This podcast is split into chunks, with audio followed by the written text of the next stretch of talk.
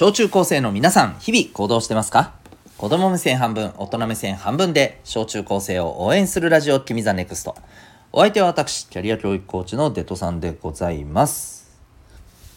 学校にない、楽しく、心地よく、胸を張って生きる人になる方法を学べる、コーチングの教室を営んでおります。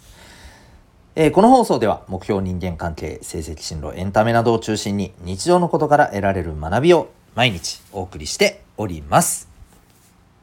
さて、今日は、えっ、ー、とですね、部活選びについてお話ししていきたいと思います。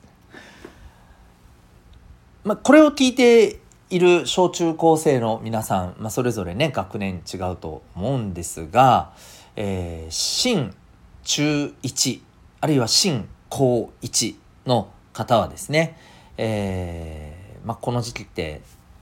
ねそろそろこう部活どうしようかなやろうかなやらんこうかなやるんだったら何にしようかなみたいなことを考える時期ではないでしょうか。うん、でまあ1年生ではなくともですね、えー、例えば部活をされてる人からすると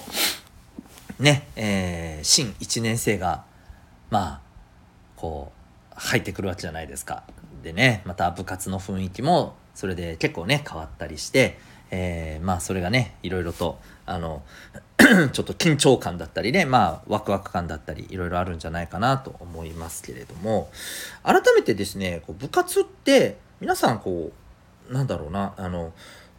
選ぶ時って、まあ、結局何で判断してますかね？判断しましたかね？うん。でこれって多分一番多いのはですよまあ種目で選んでると思うんですよね。例えばうんまあ中学だったらそれこそ小学校からずっと、えー、サッカーやってきたからサッカー部みたいなパターンもあるでしょうし あるいはえっ、ー、とやっぱり自分がやりたいなって思うスポーツが、えー、その種目だから、えー、それにしたみたいなね、うんまあ、スポーツとは限りませんけどね。そうね、うん、あの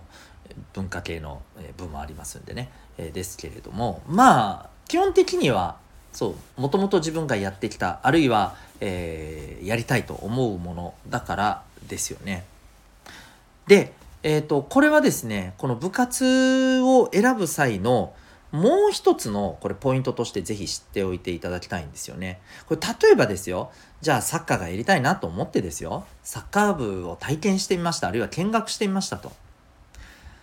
あれなんか違うな？みたいなね、えー、風に感じるところもあると思うんですよ。うん。種目としては面白い。やりたい。でもなんかな、なんかちょっとな、引っかかるものがあるな、みたいな。うん。で、えー、ここにつながる話かなと思うんですけど、えー、これ先日見たですね、高校生新聞オンラインの記事にあった、えものでですね、えー、部活楽と楽しいは違っていたみたいなねこの見出しの記事なんですね。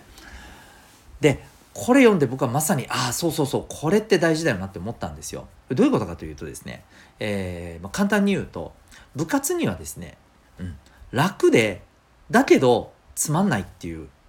のもあるんですって。そして一方、えー、めちゃめちゃきついつまり楽じゃないんですよ。だけど楽しい。っていうのもあると。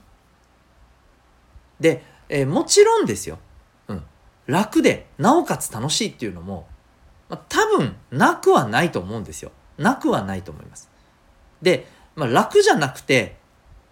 えー、きつくて楽しくもないっていう部活は 多分ないと思います。っていうかそういう人いないいないでしょうもうやめてるでしょって話でね来ないでしょって話でね。うん、だからそれはないとしてまあ3つあると思うんですよねという話ですよ。うん、で、ただ大体の場合は、えー、楽だとね、結構ね、楽しくない、つまんないみたいな。うん、で、きっついと、えっ、ー、と、こう、えー、き、きついけど楽しい、うん、っていうのもあるんですよね。そう。で、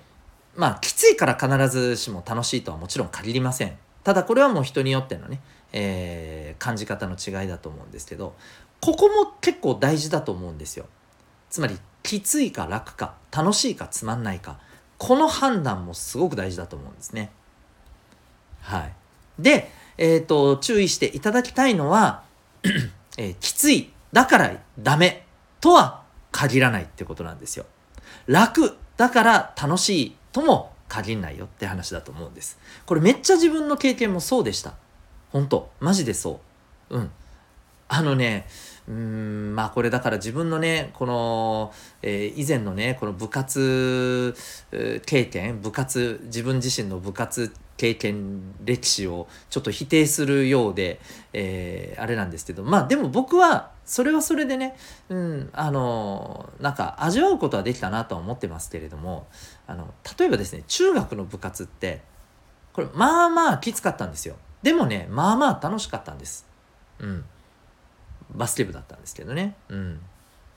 で、えー、一方ですね高校になってからですね僕ソフトボール部に入ったんですよ。何をあの思ったか、うん、まあバスケ部お前やるんだろ？うとかちょっとね言われてたりしたところもあったんですけど、うん、なんかねうん。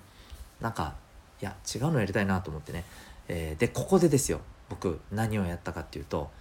えー、楽そうで楽しそうだなって思ったとこ選んだんですよ。でね結果なんですけど